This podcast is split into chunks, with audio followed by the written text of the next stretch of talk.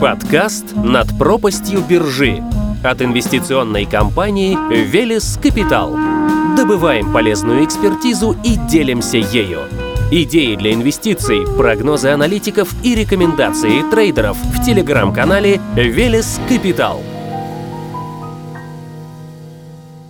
Вторая производная дверь в акции. Из практики структурирования опционных сделок. Прослушав подкаст, вы узнаете, как не зависеть от динамики цены акции, как генерировать постоянный, стабильный и регулярный денежный поток, как использовать опционы для подстраховки, как вести сделки с опционами в самые острые моменты на рынке. Дисклеймер номер один. Опционы — это сложный инструмент срочного рынка, который может иметь множество применений, от хеджирования позиций до спекуляций. Мы остановимся на примерах стратегии хеджирования. Дисклеймер номер два. В большинстве случаев будет подразумеваться внебиржевой пут-опцион, если не оговорено иное. Внебиржевые опционы доступны только квалифицированным инвесторам, в то время как опционы, заключаемые на биржевых торгах, доступны также неквалифицированным инвесторам. И если резюмировать самые важные вещи касательно опционов, то выйдет, что в рамках стратегии хеджирования мы уменьшаем рыночный риск, насколько это позволительно сделать, и получаем дополнительный безусловный процент – премию. Мы всегда можем купить голубые фишки, получать дивиденды, дождаться, пока акция вырастет, продать. Это распространенная стратегия. На каком горизонте это произойдет, никто не знает. Но нами движет желание повысить эффективность работы денег. А с опционами мы зарабатываем не столько от движения кривой вверх, сколько от дивидендов и безусловных опционных премий, которые поступают на брокерский счет при любых обстоятельствах. Вначале была идея. Первое и самое важное при работе на рынке акций – начать с поиска инвестиционной идеи, а именно компании-эмитента с хорошими показателями здоровья бизнеса и интересными перспективами.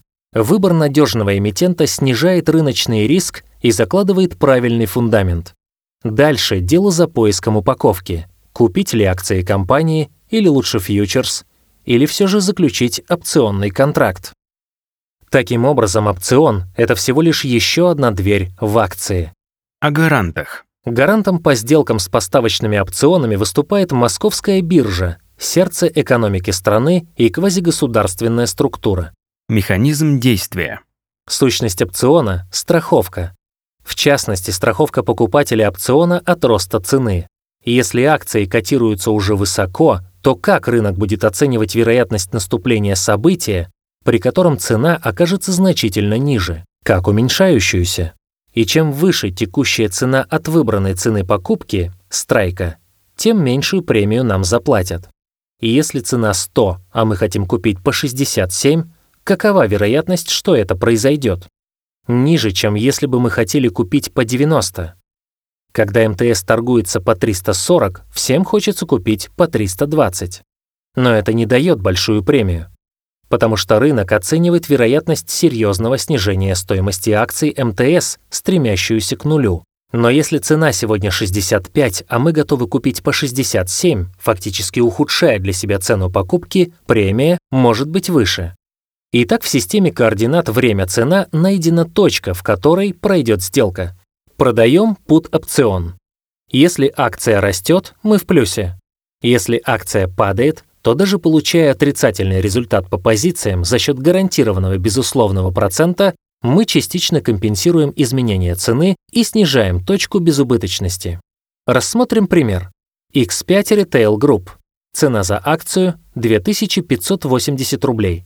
Выбрали цену покупки – 2550 рублей. Отложили покупку на будущее, выбрав ближайшую дату экспирации, то есть окончание обращения опциона, и это третья среда последнего месяца квартала. Расчет по деньгам и ценным бумагам будет происходить в этот день. Премия, рассчитанная по формуле Блэка-Шоулза, 13,18 годовых в рублях. В дату экспирации цена будет либо выше 2550 рублей, либо ниже. Ровно 2550 относится к плюсу. Если цена выше, чем цена сделки с опционом, акции по цене ниже рынка мы не получим. Поэтому деньги, отложенные на покупку, останутся на счете, и будет начислена премия по ставке 13,18% годовых. И если цена будет ниже 2550 рублей, то деньги, отложенные на покупку, превращаются в акции по цене 2550 рублей за акцию, а также начисляется премия по ставке 13,18% годовых. Важно! Премия начисляется в любом случае и может быть выведена с брокерского счета. Как мы видим, возможны два сценария.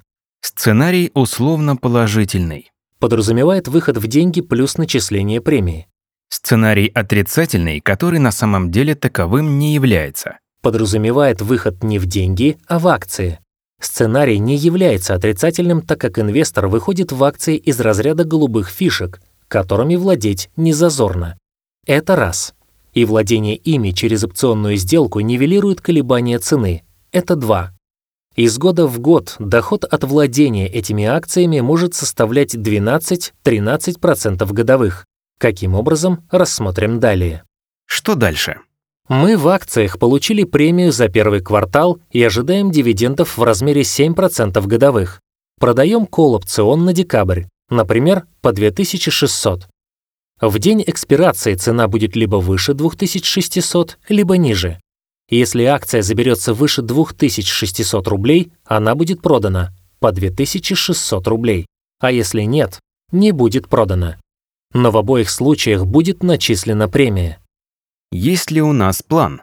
У нас всегда есть план, который выглядит как деньги плюс проценты, либо проценты плюс покупка акций. Мы работаем только в поставочные даты, только на свои деньги, с изначальной готовностью акции купить.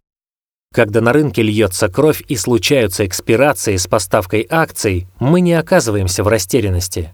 Мы лишь перепроверяем метрики компании, чтобы удостовериться, что она не собирается стать банкротом, сразу продаем колл-опцион, ждем восстановления, и в этом ожидании получаем премии и дивиденды. Что делать при выходе в деньги? Искать новую инвестиционную идею или оставаться с прежней. Рынок динамичен, и производить подсчеты нужно всегда заново. Четыре раза в год надо выбрать акцию, цену и решить, устраивают ли проценты, предложенные контрагентом по сделке. Что делать при выходе в акции? Разобьем год на четыре части. Допустим, в первом квартале мы заработали премию и вышли в акции. Отнимем комиссию брокера за поставку акций. Допустим, дивиденды придут в третьем квартале. Во втором квартале мы сделаем встречную сделку, call-опцион, и получим премию. И будем так делать до тех пор, пока не продадим акцию. Допустим, что купив в первом квартале акцию, мы не смогли продать ее за год. На вложенные активы придет доход в виде премий и дивидендов. Если акция стоит хотя бы цену покупки, мы уже в плюсе. Если акция стоит 50% от цены покупки, за год удалось компенсировать часть потерь доходом от премий и дивидендов. Так как эти проценты приходят в виде живых денег, то появляется возможность учитывать их в планировании личного бюджета или докупать на них подешевевшую бумагу или же инвестировать в иные финансовые инструменты. Возьмем следующий год, в котором будет квартальная премия от колл-опциона.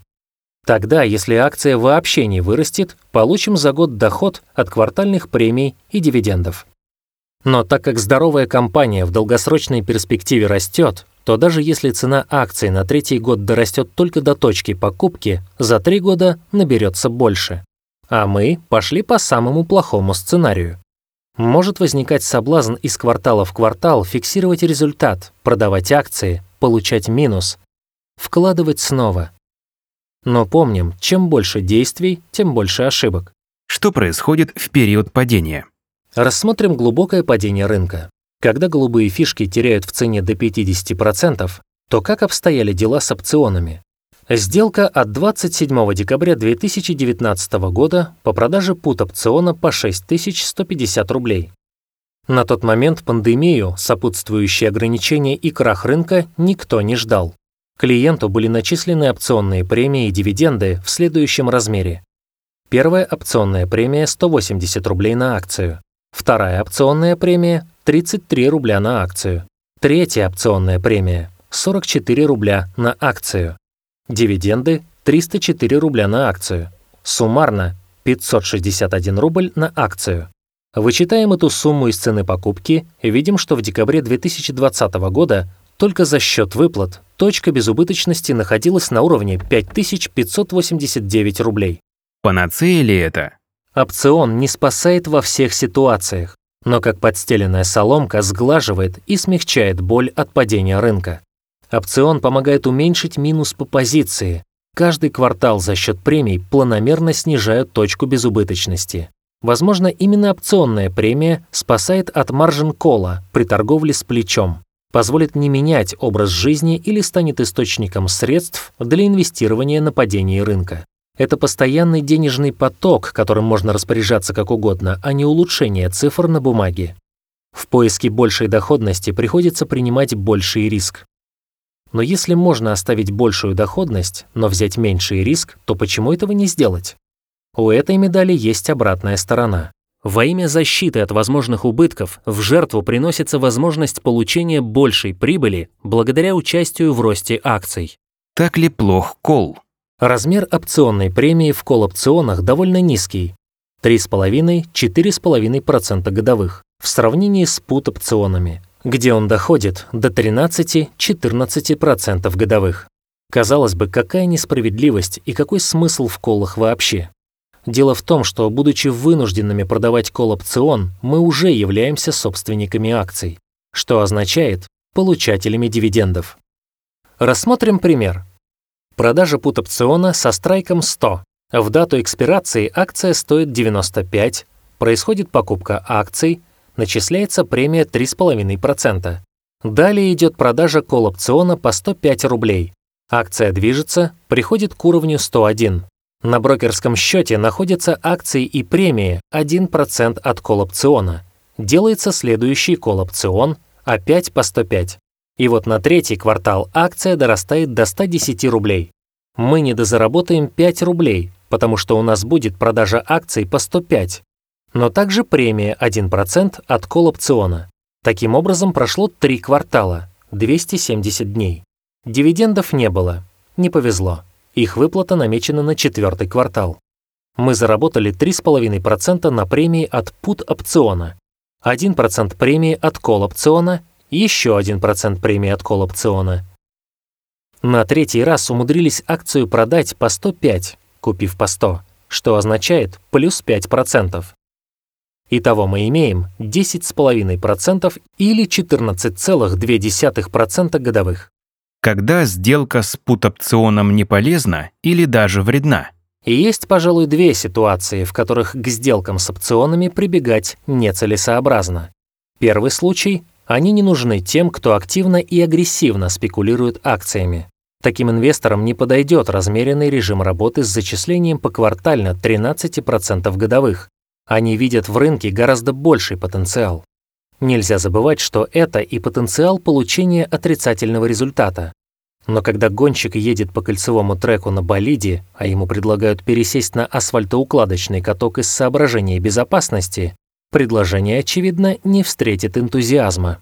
И второй случай. Если деньги нужно вывести со счета к определенной дате, в сделке с пут-опционом этого нельзя гарантировать, так как существует вероятность покупки акций. Стакан наполовину полон.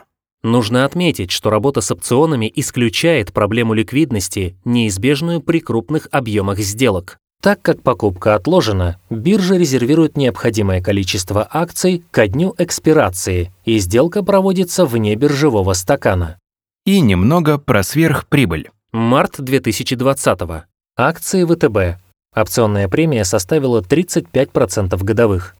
Август 2018 -го. Акции Сбербанка. Опционная премия 53%. Рекорд во внутренней статистике. И в завершении. Ситуация джекпот. Акция торгуется по 100, продается пут-опцион по 100, в дату экспирации цена 99. Происходит покупка по 100 и получение квартальной премии 4%.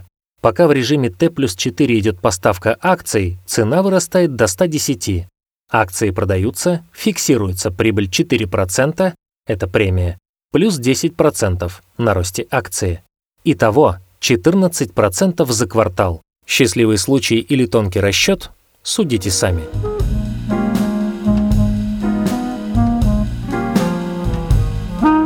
Идеи для инвестиций, прогнозы аналитиков и рекомендации трейдеров в телеграм-канале Велес Капитал.